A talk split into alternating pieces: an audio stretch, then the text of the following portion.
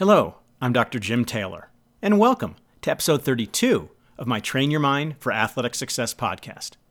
I'm pleased to report that this podcast has been chosen by FeedSpot as one of the top 20, number 19 to be exact, sport and athlete performance podcasts, and the first that focuses solely on mental preparation.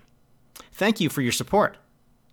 This episode is the third of three that explores the vital role of emotions on athletic performance. The topic for today's episode is emotional mastery. Sports can evoke a wide range of emotions, from inspiration, pride, exhilaration, and satisfaction, to fear, frustration, anger, and panic, often in a very short time span during training and competitions. I emphasize the impact that emotions can have on you because it has been my experience that they ultimately dictate your ability to perform your best and achieve prime sport. And if you recall, I define prime sport as being able to perform at a consistently high level under the most challenging conditions. Your ability to perform consistently well is often determined by the consistency of your emotions. In other words, as your emotions go, so go your performances, and your ability to master your emotions. This ability to respond positively to the inevitable challenges you will face in training and competition are again often impacted by your emotional reactions to those challenges. Because of this, your ability to master your emotions gives you the power to use emotions as tools to facilitate, rather than weapons that hurt, your athletic performances. Let's explore this distinction between being an emotional master and an emotional victim. Many athletes believe that they are the way they are emotionally, have little control over their emotions, and there's nothing they can do to gain control of them. If their emotions hurt them, well, they just have to accept the situation because they can't do anything about it. I call these athletes emotional victims, where their emotions control them. They don't believe they can do anything about their emotions. They possess unhealthy and unproductive emotional habits, and their emotions hinder their ability to perform their best and achieve their goals. Despite these perceptions, my work has clearly shown that you're capable of becoming an emotional master. You can gain control of your emotions. You can develop healthy and productive emotional habits, and your emotions can actually facilitate your ability to perform well and achieve your goals. I see emotions as simple but not easy choices. There's a simple choice because if you have the option to feel bad and perform poorly, or feel good and perform well, you will certainly choose the latter option.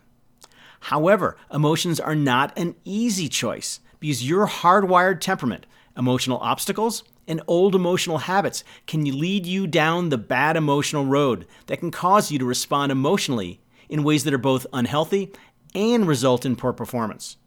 The choice comes with awareness when old emotional habits arise and choosing a positive emotional response that will lead to good feelings and successful performance. From the 19th century British writer James Allen Self control is strength, right thought is mastery, calmness is power. Now let's explore more deeply what I mean by emotional mastery. Emotional mastery is not about not feeling, avoiding, or suppressing your emotions.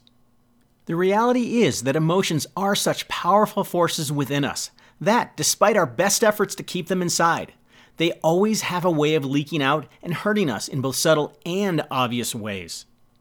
Instead, emotional mastery involves allowing yourself to fully experience whatever emotions you feel, identifying what emotions you're feeling, understanding where they came from, both external causes and internal perceptions, and then expressing those emotions in healthy ways that foster both performance and happiness. The process of emotional mastery begins with recognizing the negative emotional reactions that hurt your sports performances. When you start to feel negative emotions during training or a competition, be aware of what they are specifically. For example, are they fear, frustration, or anger? Then identify what situation is causing them. For example, a series of mistakes, being criticized by a coach, or not feeling supported by a teammate. After training or competition, consider what was the underlying cause of the emotions. This might require you to examine the emotional habits you've developed since you were young. The attitudes and obstacles I explored early in my podcast will help you identify those unhealthy emotional habits. If the emotions are strong and you find that they hurt you both in your sport and in other aspects of your life, you might consider seeking help from a sports psychologist or another qualified mental health professional. A lot of my work, in fact, focuses on clearing these emotional obstacles. Such guidance can assist you in better understanding your emotional habits, how they may interfere with many aspects of your life, and how you can learn new emotional responses that will better serve you in your sport and in your life. To continue the process of emotional mastery in both training and competitions, specify alternative emotional reactions to the situations that commonly trigger negative emotions.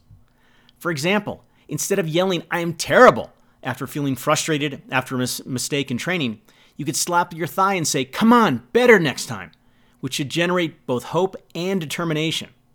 Or, instead of screaming at the ref and getting ejected from a game after getting angry over a disputed call, you could turn your back and take several deep breaths. These positive emotional responses will help you let go of the past mistakes, motivate you to perform better next time, generate positive emotions that will give you more confidence, and allow you to focus on what will help you raise the level of your game rather than it being dragged down by all those negative emotions. Recognizing that emotional mastery is about developing emotional tools and ingraining new emotional habits this positive reaction will not be easy at first because your negative emotional habits are so well ingrained. Gosh, realize how difficult it is to change a bad technical habit. Now imagine how difficult it is to change a bad emotional habit. But with commitment, awareness, control, and practice, and the realization that you feel better and your performance improves with a positive response, you will, in time, retrain your emotions into positive emotional habits.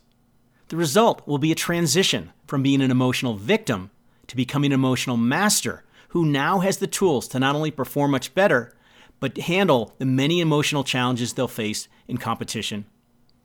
For Mark Twain, courage is resistance to fear, mastery of fear, not the absence of fear. I'm Dr. Jim Taylor, and thanks for listening to episode 32 of Train Your Mind for Athletic Success. And be on the lookout for episode 33 in the near future.